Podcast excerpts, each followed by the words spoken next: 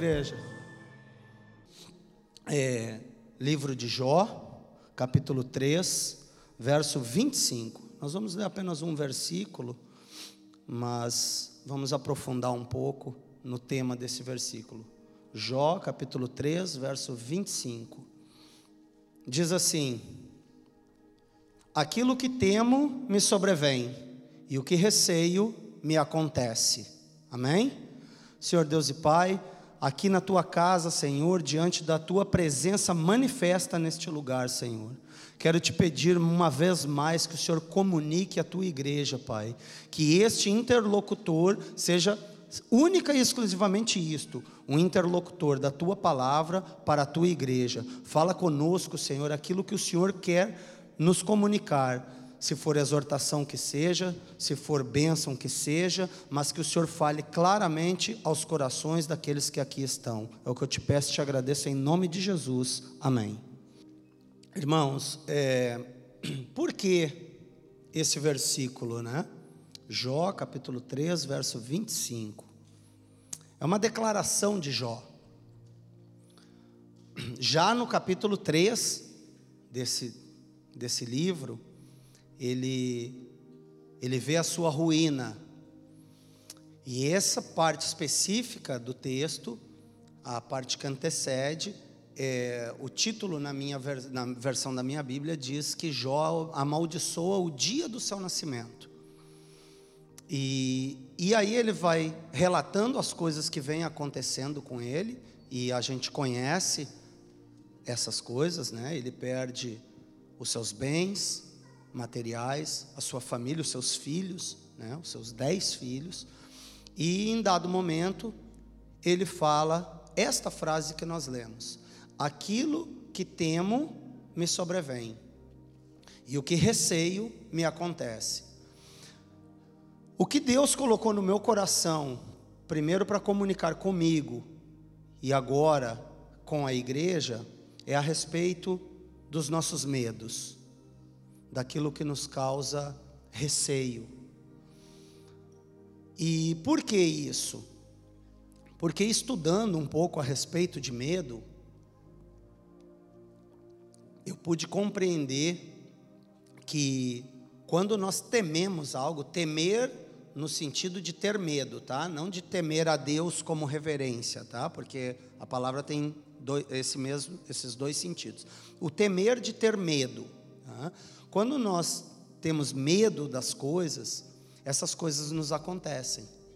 Por que, que essas coisas nos acontecem? Porque o medo é uma espécie de fé, presbítero Fábio. Ah, eu vou fazer um projeto aqui na minha companhia, na minha casa, é, um projeto para os meus filhos, para o meu casamento, mas aí já começa. Quando eu falo mas, aí eu começo a bolar um plano B, um escape. Ah, não, mas se isso aqui der errado, né, pode ser que aconteça isso. Eu não estou falando daquele planejamento, eu estou falando de medo, de medo. Olha só o que a Bíblia fala a respeito de Jó. Ele tinha dez filhos, eu acho que foi o pastor Pablo que comentou sobre isso aqui, ou alguém comentou essas, essas últimas semanas sobre isso.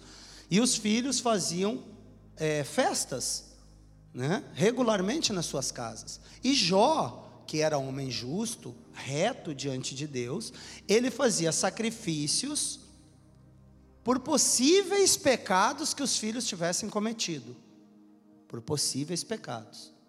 Quando nós deixamos que isso por exemplo, como Jó fazia, se torna um medo, tipo assim, poxa, eu posso perder meus filhos, eu tenho que fazer um sacrifício, mas eu nem sei se eles pecaram, eu vou fazer aqui um sacrifício que eu nem sei.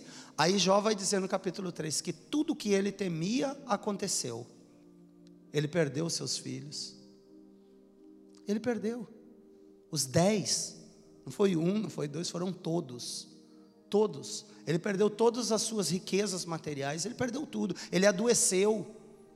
E aí ele diz que aquilo que ele temia lhe aconteceu. O medo se tornou uma fé. E muitos de nós permitimos que os nossos medos se tornem uma fé. Ah, mas como que o medo pode se tornar fé? O que, que é fé? O que que o, o, o que, que significa fé? É, é, eu peguei isso, eu, nós vamos chegar lá. O firme fundamento das coisas que não se veem. Né? É, olha só, a palavra no grego significa pisteu, tá? e no hebraico emuná. Só que aqui ela tem duas, duas vertentes. A vertente do nossa para Deus, a fé do homem para Deus, e a fé do alto para baixo, de Deus para o homem. Tá? Então, do homem para Deus. Tá? É bom que isso aqui está no material do discipulado. Aí eu peguei, juntou tudo, fechou todas aqui. Olha só. Pensar que é verdade, estar persuadido, acreditar, depositar confiança, algo que se crê, é, numa relação moral ou religiosa, uh, usado no Novo Testamento é, como a convicção da verdade para a qual um homem é impelido a ter uma certa prerrogativa interna e superior à lei da alma. Então a gente vê que é sempre algo que o homem crê.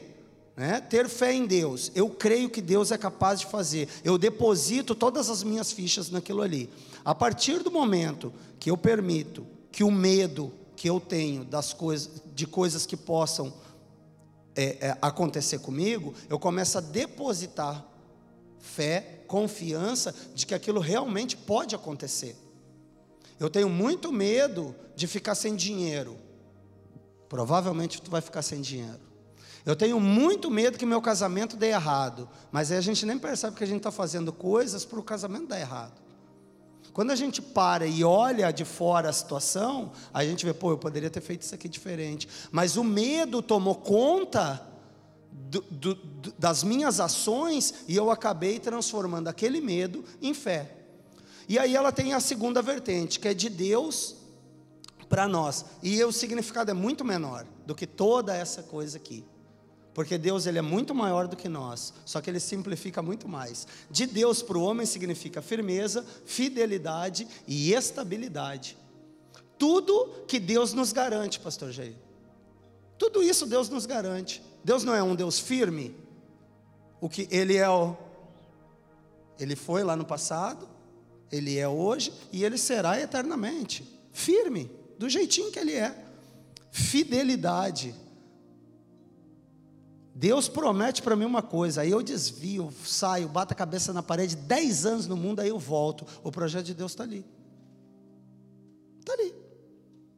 O que ele me prometeu estava ali, basta que eu me coloque na posição. Então ele é fiel e estável. Deus não tem alto, baixo, alto, baixo, vai pelo atalho. Não, não. Estável. Deus é estável. Então, vê como é muito mais simples da parte de Deus para nós. É o ser humano que complica tudo. Aí tem que ter um monte de coisa para crer, aí tem o um medo, e aí começa a duvidar: pô, mas será? Eu nunca vi Jesus, mas será que ele vem mesmo? Já passou tanto tempo e não vê, e não vem e tal. E aí a gente começa a criar determinados medos. Por exemplo, a sua fé é firmada no Deus de Israel o Deus que salvou, que se deu na cruz do Calvário para redimir os nossos pecados, ou a sua fé está baseada no medo de ir para o inferno? Porque Deus ele não nos ameaça de ir para o inferno. Oh, oh, não, anda aí, ou porque senão. Não, ele tem as regras dele, tem os seus estatutos. Mas a minha fé está baseada no amor de Deus, no que Ele fez por mim para me salvar da morte eterna e do seu sacrifício na cruz, ou está baseado no medo de ir para o inferno? Cuidado, porque o medo se torna fé. E como Jó disse, aquilo que eu temia me sobreveio. Então, muito cuidado. E aí, o que o pastor já citou aqui, Hebreus capítulo 11, dos versos 1 a 3 para mim, é o texto que resume o que é fé na Bíblia. Não vai ter nenhum texto melhor do que esse, na minha opinião. Não tem um texto mais claro do que esse. Melhor que eu digo, no sentido de clareza. O que é fé? Ora, a fé é o firme fundamento das coisas que se esperam e a prova das coisas que não se veem. É isso. Então, o medo que eu tenho de fazer as coisas de, de determinadas ações que eu possa vir a tomar, elas ainda não aconteceram, elas não se materializaram. Então eu estou crendo que pode dar um problema lá na frente. E aí eu começo a depositar as minhas fichas naquele problema. Eu costumo dizer para minha esposa: ah, vamos fazer tal coisa, vamos. Tá, mas e se não der? Vai dar, minha filha, vai dar. Não tem se não der. Não tem, não tem plano B. É plano A e A mais.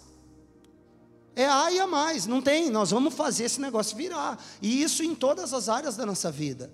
Em todas as áreas. É na sua área financeira, é na sua área espiritual, principalmente a espiritual. Ah, não, mas eu vou para a igreja, eu aceito Jesus, mas e aí? E será que eu vou firmar? Vai firmar, meu filho, vai firmar.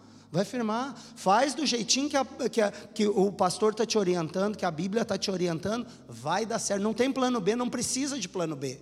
Vai dar certo, o plano A vai funcionar. Eu não conheço ninguém que queira uma coisa de verdade e não consiga. Eu não conheço. Eu não conheço. Se hoje eu colocar na minha cabeça que eu vou comprar uma Ferrari, eu vou comprar. Eu vou comprar. Sabe por quê? Porque eu vou fazer de tudo que tiver ao meu alcance para guardar dinheiro e comprar aquilo que eu quero. E assim é em todas as áreas da minha vida. Se eu quiser realmente ir para o céu, eu quero de verdade ir para o céu, tu vai para o céu. Porque eu vou fazer de tudo, e tu vai fazer de tudo que tiver ao teu alcance para agradar a Deus e ir para o céu. Eu não conheço ninguém que queira muito, é muito mais fácil meus irmãos, é muito mais fácil ir para o céu do que para o inferno. Deus é misericordioso, o diabo não. É muito mais fácil eu ir para o céu. Eu tenho que fazer muita força para ir para o inferno. Eu tenho que fazer muita força para ir para o inferno. Mas por quê? Porque eu deposito a minha fé no medo de ir para o inferno. Aí eu começo a me atrapalhar. Aí eu começo a me atrapalhar. Outro exemplo de medo, muito característico, e, e, e bem conhecido de nós, a parábola dos talentos. O senhor, o, seu, o senhor da terra ia viajar,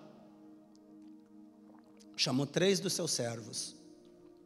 Para um ele deu cinco talentos, para outro dois, e para o terceiro um talento. A Bíblia vai nos contar, é uma parábola que Jesus está contando. Ele vai dizer que o primeiro servo, que ganhou cinco talentos, trabalhou, e fez render mais cinco talentos. O segundo, da mesma forma, mais dois talentos.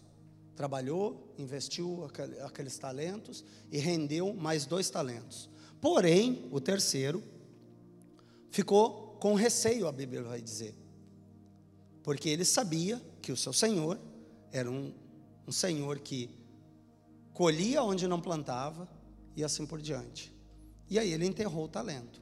Quando o Senhor volta, aí a Bíblia vai dizer assim, lá em Mateus 25: E chegando por fim, o que recebera um talento disse: Senhor, sabendo que és um homem severo, que ceifas onde não semeaste e ajuntas aonde não espalhaste, receoso, com medo, escondi na terra o teu talento. Aqui tens o que é teu. Aí a resposta do Senhor: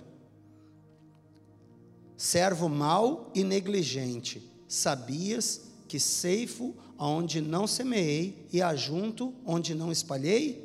Cumpria, portanto, que entregasse meu dinheiro aos banqueiros, e eu, ao voltar, receberia com juros o que é meu.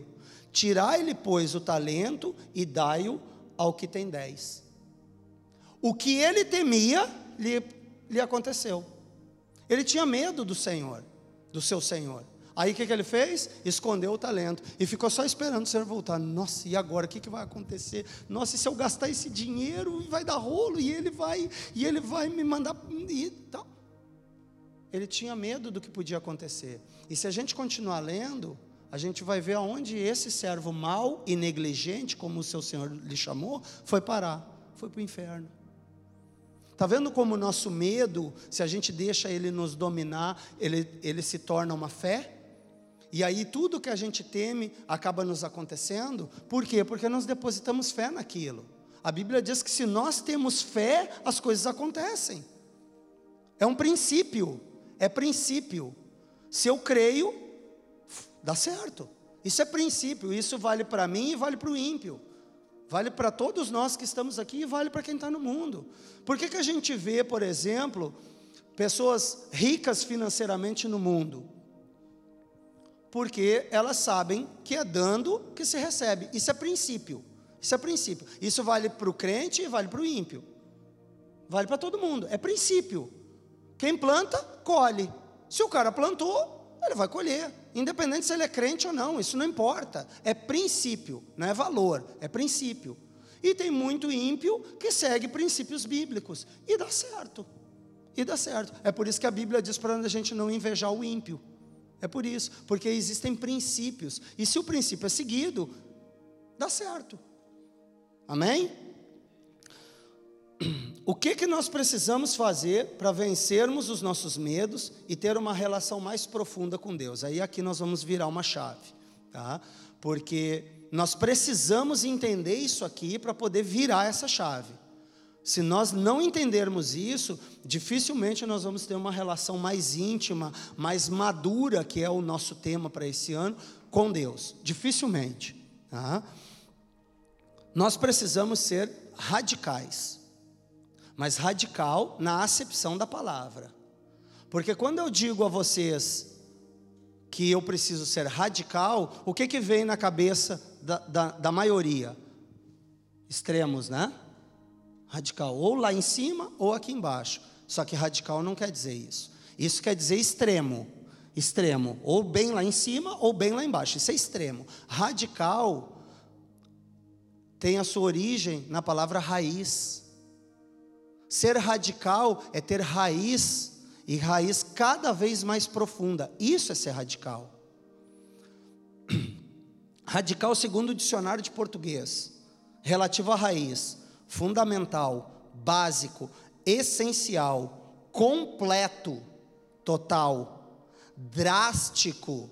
Eu, eu grifei essa palavra, está em caixa alta aqui para mim. Drástico, profundo, outra palavra em, em caixa alta, decisivo, está em caixa alta aqui para mim também, que é inflexível ou intransigente nas ideias ou nas atitudes. Aí aqui eu coloquei radicalista. Aí nós vamos entender daqui a pouco o que, que é radicalista. Mas se eu ler à luz do Evangelho essa definição em português, não faz sentido? para o que Cristo me pede, relativo à raiz, criar raiz em, em Deus. É, básico, essencial. O que, que é essencial para a vida do crente? Cristo. Completo, me entregar por completo. Ser radical, me entregar como um todo. Não é isso que Jesus me pede? Ele não quer ser o primeiro. Eu não tenho que colocar tudo antes, é, é, é, tudo depois de Jesus, ele, ele à frente de todas as coisas, isso é plenitude, é ser completo, total. Aí eu coloquei aqui drástico e decisivo. Aí eu, aí eu quero que vocês lembrem da sua conversão, o dia que vocês decidiram por Cristo. Não é uma atitude drástica? Para mim foi. Para mim foi muito drástica. Sabe por quê? Porque a natureza humana é contra a derrota. É muito difícil para o ser humano reconhecer a derrota. É muito difícil. É contra, vai contra os nossos princípios. E aí eu chegar, ouvir um sermão e admitir que eu sou um pecador, que eu preciso de, de Cristo, que eu preciso preencher uma lacuna que há dentro do meu coração, isso é muito difícil. Isso é muito difícil. Isso é antinatural para nós. À medida que nós tomamos a decisão, aí o Espírito Santo começa a trabalhar. Aí ele começa a abrir esse, esse caminho no meu coração, e aí a Bíblia vai dizer que ele limpa a casa, coloca tudo no lugar. E aí a gente tem que manter o Espírito Santo ali dentro. Mas é, é antinatural para nós reconhecermos isso, é muito difícil. Né? Por quê? Porque nós somos arrogantes, prepotentes, né? na, na essência, na essência, isso já já está junto com a gente. É muito difícil ter que pedir desculpa, é muito difícil. É muito difícil reconhecer que eu errei, que eu pequei. Aí eu olho para a cruz e tenho que dizer para Deus: Senhor, eu errei, eu pequei contra ti, me perdoa. Agora eu tenho que me dobrar, me ajoelhar, fechar a porta do meu quarto, dobrar o meu joelho e orar. E sabe o que, que eu vejo com isso? E, e algo que eu mudei nas minhas orações? Eu nomeio meus pecados. Eu nomeio o meu pecado, porque é muito fácil. Senhor, perdoa as minhas falhas, porque eu sou imperfeito e tal, e tal, e tal. Não, não, não, não, não. Por isso que a Bíblia fala para tu entrar no teu quarto, fechar a porta. É tu e Deus. Senhor, me perdoa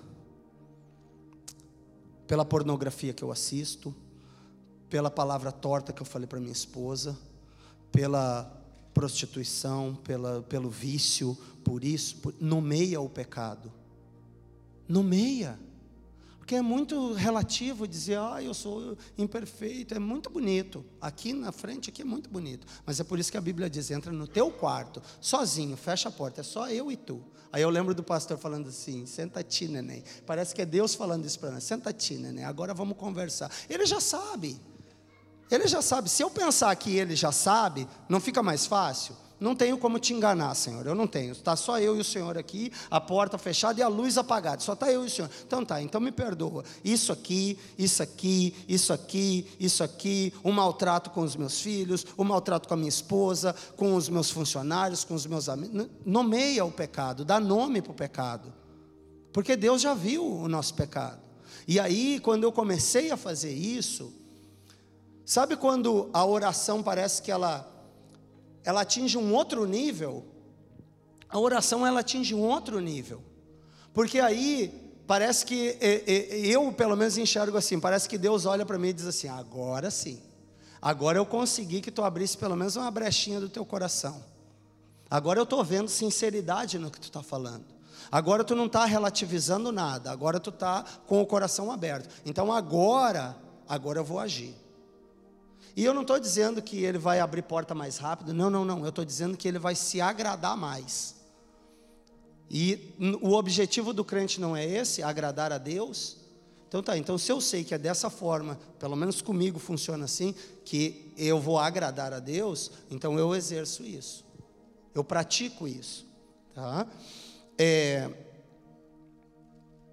aí o apóstolo Paulo vai falar um pouco sobre isso Lá na carta aos Romanos, ele vai dizer que não nos, uh, vos conformeis com este mundo, mas transformai-vos pela renovação do vosso entendimento, para que experimenteis qual seja a boa, agradável e perfeita vontade de Deus. Se não houver uma mudança drástica, decisiva, não tem transformação. Não tem. Eu, eu ouvi por muitos anos aqui nessa igreja já faz algum tempo que eu não escuto, mas recorrentemente isso vem. É, todos os pastores diziam isso. Talvez eles vão lembrar agora.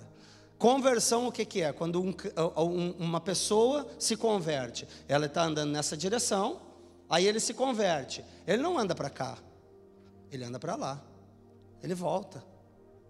Ele anda em direção oposta, porque para lá era o pecado. Então ele anda em direção oposta.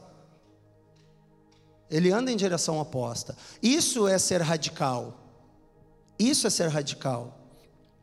O radicalista que eu falei, que eu falei aqui é que aquele, aquele crente que não aceita meio termo, que relativiza a palavra de Deus. Ah, não, mas não é bem assim. Não, mas para aí, não está escrito aí que é assim? Não é para não cobiçar? Não, mas eu posso cobiçar só um pouquinho. Não, não relativiza. Não relativiza. O que é, é e está claro. E está muito claro. Só que a gente vive numa época que a Bíblia já dizia que nós viveríamos esse, esse tempo desse relativismo, de um evangelho de facilidades, de um evangelho que só diz assim: Jesus te ama. Essa é a frase do evangelismo hoje: Jesus te ama. Não, vem para Jesus, Jesus te ama. A impressão que dá é que nós estamos vendendo facilidade. E nós não vendemos facilidade. Jesus falou que no mundo nós teríamos aflições. Ele disse. Então tá, então se não é facilidade, é óbvio que Jesus nos ama. É óbvio que Jesus quer salvar todo mundo. Por ele salvava todo mundo. Mesmo a gente sabendo que tem uns que não, não vão se salvar. Mas é óbvio, isso, isso já está implícito no Evangelho de que Jesus nos ama. Agora, dizer para as pessoas que elas têm que se arrepender dos seus pecados, que elas têm que serem radicais, elas têm que criarem raiz em Deus, que elas têm que abandonar os seus maus comportamentos, opa, aí não dá like. Aí não adianta postar essa mensagem, não adianta postar lá no, no Instagram, no Facebook, porque essa aí não vai dar like. Na linguagem de hoje das redes sociais, dá cancelamento. Eu falei para minha esposa, ela riu, ela riu, é, é verdade, é verdade. Porque é, ué, vai pegar um pastor renomado e vai dizer: te arrepende do teu pecado, porque vocês são pecadores, isso, isso, isso, isso, isso, e se converte a Deus. Vai ver se vai dar like a mensagem dele no Instagram, no YouTube, seja lá onde for. Não vai não vai dar like. Só que é essa mensagem que a gente prega. Qual era a mensagem de João Batista? Arrependei-vos, raça de víboras. Ah, não, mas o presbítero falou aquilo, ele está achando que ele é quem? Deus? Não, é. Qual foi a mensagem que foi pregada por Jonas em Nínive? Deus, Jesus te ama? Não, não foi essa. Ele pregou uma mensagem de arrependimento, e a Bíblia nos conta que toda a cidade se arrependeu. Ele ainda ficou bravo com Deus, viu porque eu não queria vir? O Senhor é misericordioso. Eu preguei que eles tinham que se arrepender e eles se arrependeram. Sim, é uma mensagem de arrependimento.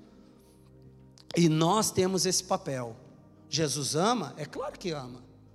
Mas a gente não deveria trazer ninguém a Deus antes dela saber que ela precisa de Deus. Ela precisa de Deus, primeiro como Senhor. Nós estávamos no culto aqui sábado, no culto dos jovens, que a propósito foi uma bênção. Tivemos visitantes e tudo mais, pregador internacional. E, e o Eduardo falou algo que durante essa semana eu venho refletindo nisso. Ele disse que Muitas pessoas hoje estão dentro da igreja e querem o Jesus Salvador, mas não querem o Jesus Senhor. E é uma verdade. É uma verdade.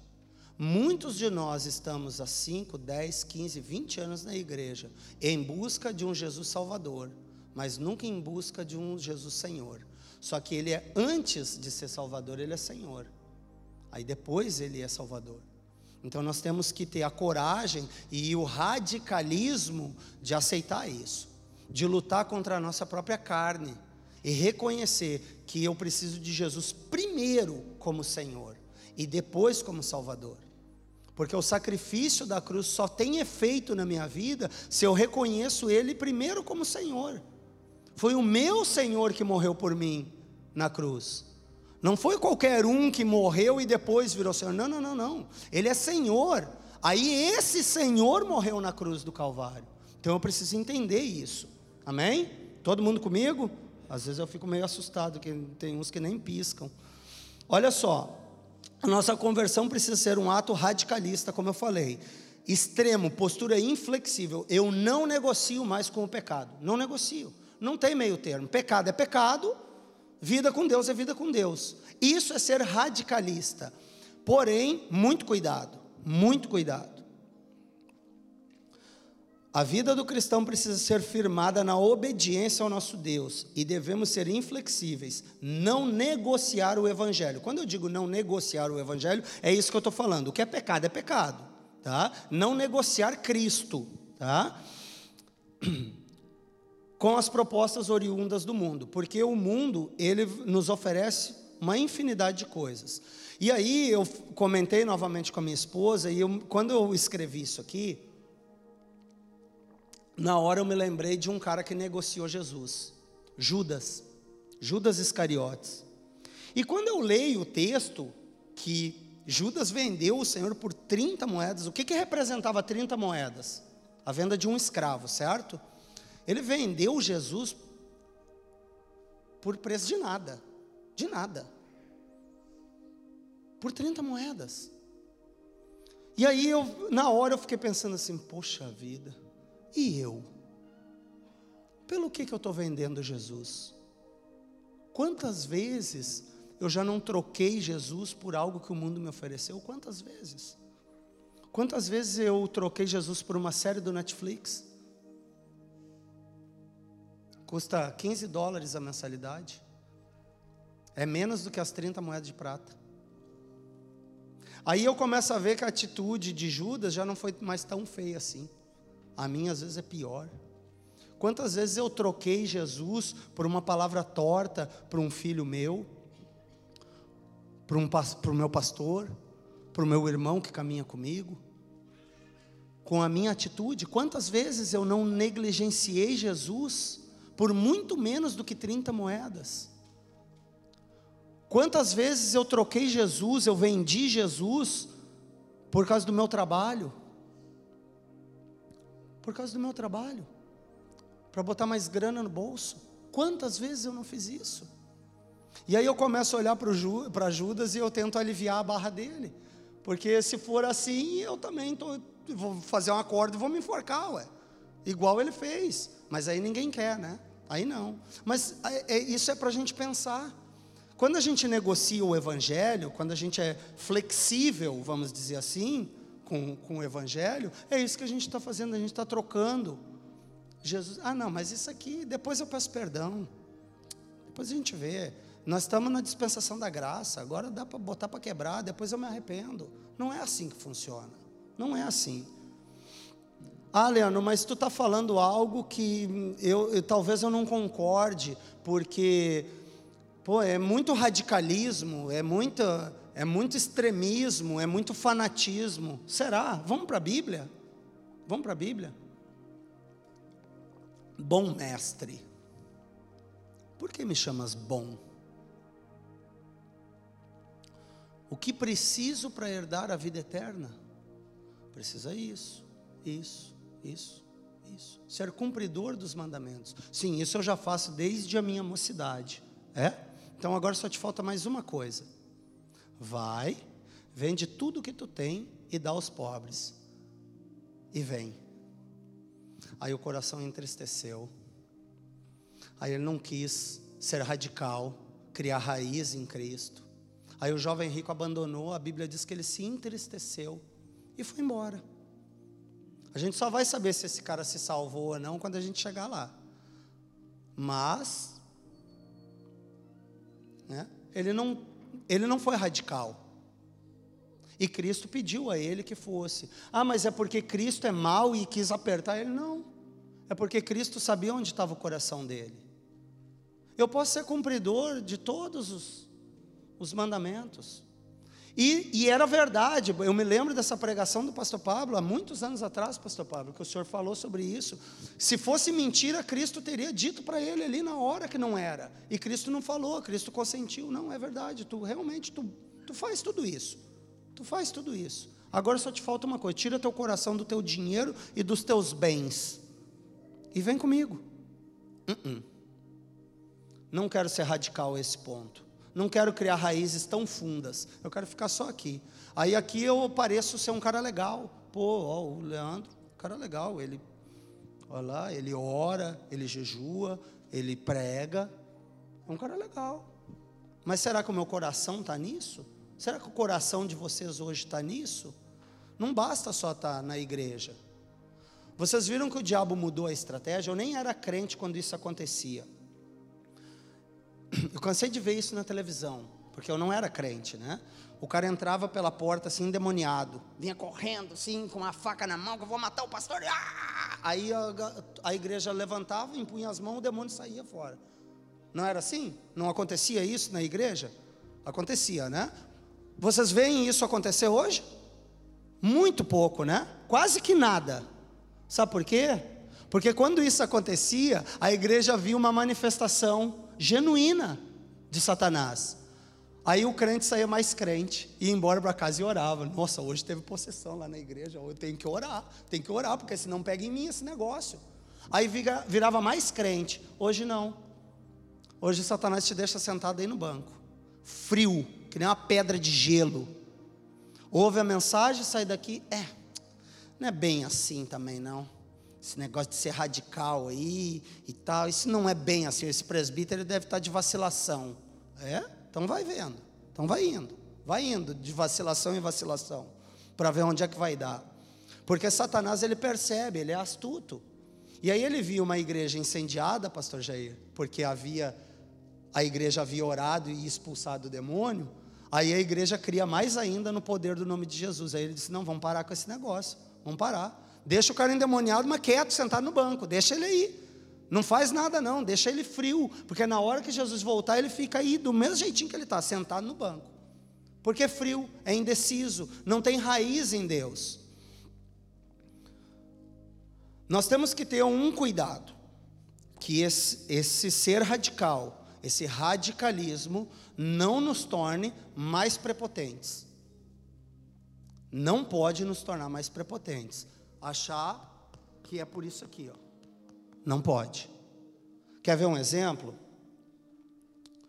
Jesus conta para os seus discípulos que precisaria ser morto, que ele seria levado à cruz do Calvário. Aí Pedro vem, diz que não pode, aí aparta-te de mim, Satanás e tal, e não sei o que, aí eles vão para a ceia. Aí Jesus está conversando com eles e Pedro diz assim: Não, que papo é esse? Eu? Eu morro por ti. É comigo, estou fechado contigo. Acreditando na força do braço dele, achando que ele ia puxar a espada, cortar a orelha de Malco e ia ficar tudo certo. Ele estava crendo na força do braço dele. Aí Jesus disse assim: Ah, Pedro, Pedro, hoje, hoje tu vai me negar. Sabe o que, que aconteceu? Pedro foi, Jesus foi preso, foi levado para o sinédrio e começou a apanhar. Aí Pedro está lá na fogueira olhando assim, Ih, o pau está quebrando. Pedro, tu não é um cara que andava com, com esse Jesus aí? Não, eu não.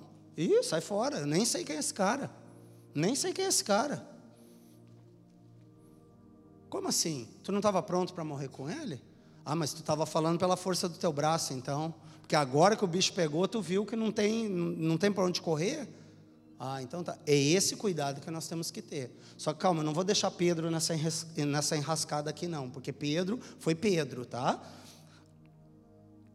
Olha só o que Jesus fala para Pedro em Lucas capítulo 22.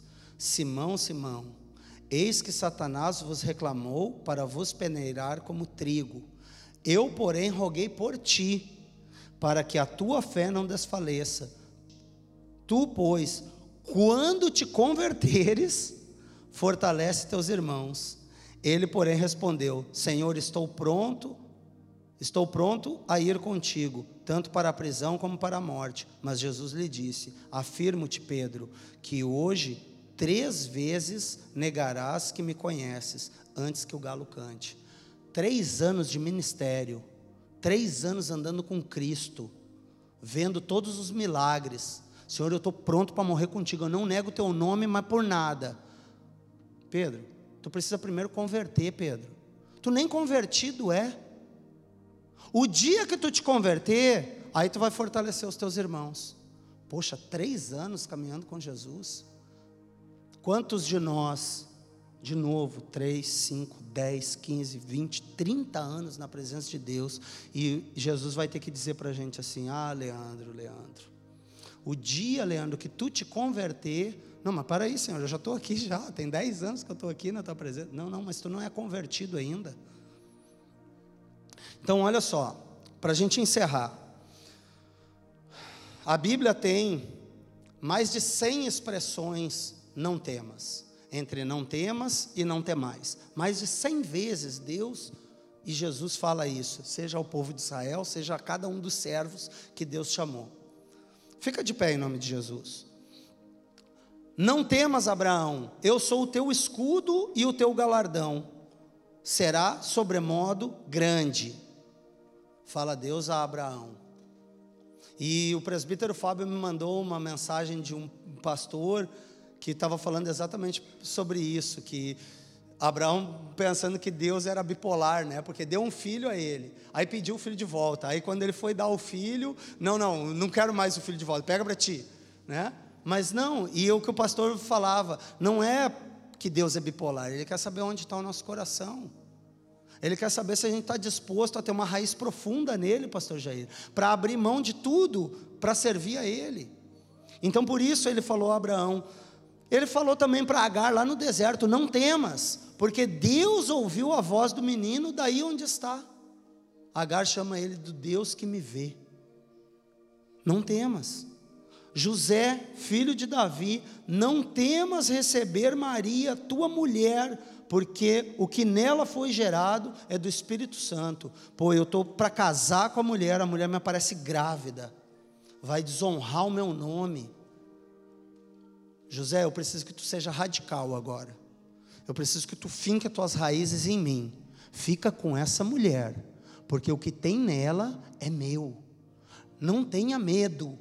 Deixa eles falarem. Eles vão falar, vão inventar e vão falar. É comigo. O que tem nela é meu. Não tenha medo. Amém? Mas Jesus, ouvindo isto, lhe disse: Não temas, crê somente, e ela será salva. A filha de Jairo. Jairo, para de incomodar o mestre, ela já morreu.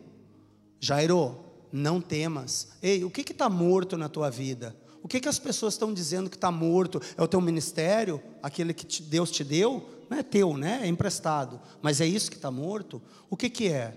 É o teu casamento? São os teus filhos na presença de Deus? O que, que é que está morto na tua vida? Ei, ei, não temas. Somente crê. Vai viver, o projeto de Deus vai viver na nossa vida. Não temas. E para nós encerrarmos, eu achei aqui, e, e, isso retrata muito bem o que eu queria trazer para os irmãos aqui nessa noite, que é o texto de Jeremias, quando ele vai fazer uma, uma analogia a nosso respeito. E aí, ele, orientado por Deus, ele diz que bendito o homem que confia no Senhor, que tem fé em Deus, que não teme, que deposita a sua fé em Deus e cuja esperança é o Senhor, porque ele é como a árvore plantada junto às águas, que estende o que? As suas raízes para onde? Para o ribeiro. Aí olha o que acontece com quem põe a sua confiança em Deus. A analogia é que nós somos árvores plantadas à beira do ribeiro e as nossas raízes, pastor Jonathan, vão indo em direção ao ribeiro. Aí olha o que acontece. E não receia Olha o receio aqui de novo. Lembra que o servo receou o seu senhor? Ficou com medo? Essa árvore aqui, quem tem raízes, está plantada à beira do ribeiro, as suas raízes estão se aprofundando, não receia. Quando vem o calor, quando chega a tempestade, quando os ventos sopram, ele não receia, porque ele sabe que ele está firmado, ele tem raiz em Deus, mas as suas folhas ficam verde, e no ano da sequidão, não se perturba, nem deixa de dar fruto. Ei, se você tiver raiz firmada em Deus, pode chover canivete. A gente abre guarda-chuva de madeira. Dá nada não. Deixa chover canivete. A gente vai ficar firme, plantado na beira do ribeiro, se alimentando da palavra de Jesus recebendo tudo aqueles nutrientes que, que Jesus tem para a minha vida. E eu não estou falando de bênção, eu estou falando de obediência, de ser radicalista, de não negociar o Evangelho, de não negligenciar Jesus. Eu estou falando de ser inflexível com o pecado. É disso que eu estou falando. Homens e mulheres corajosos para fincar suas raízes e não se mover, independente do que os outros vão falar. E deixe falar, porque vão falar, tá? Vão falar. E a Bíblia diz que bem-aventurado é o que suporta as mentiras, as perseguições e tudo mais. Então, é isso que nós precisamos fazer, estar firmados. E estação após estação, nós seguimos dando frutos, porque nós estamos enxertados numa videira que para ela independe do tempo, do clima, não importa, ela dá fruto o tempo inteiro. Amém? Eu agradeço imensamente a oportunidade em nome de Jesus.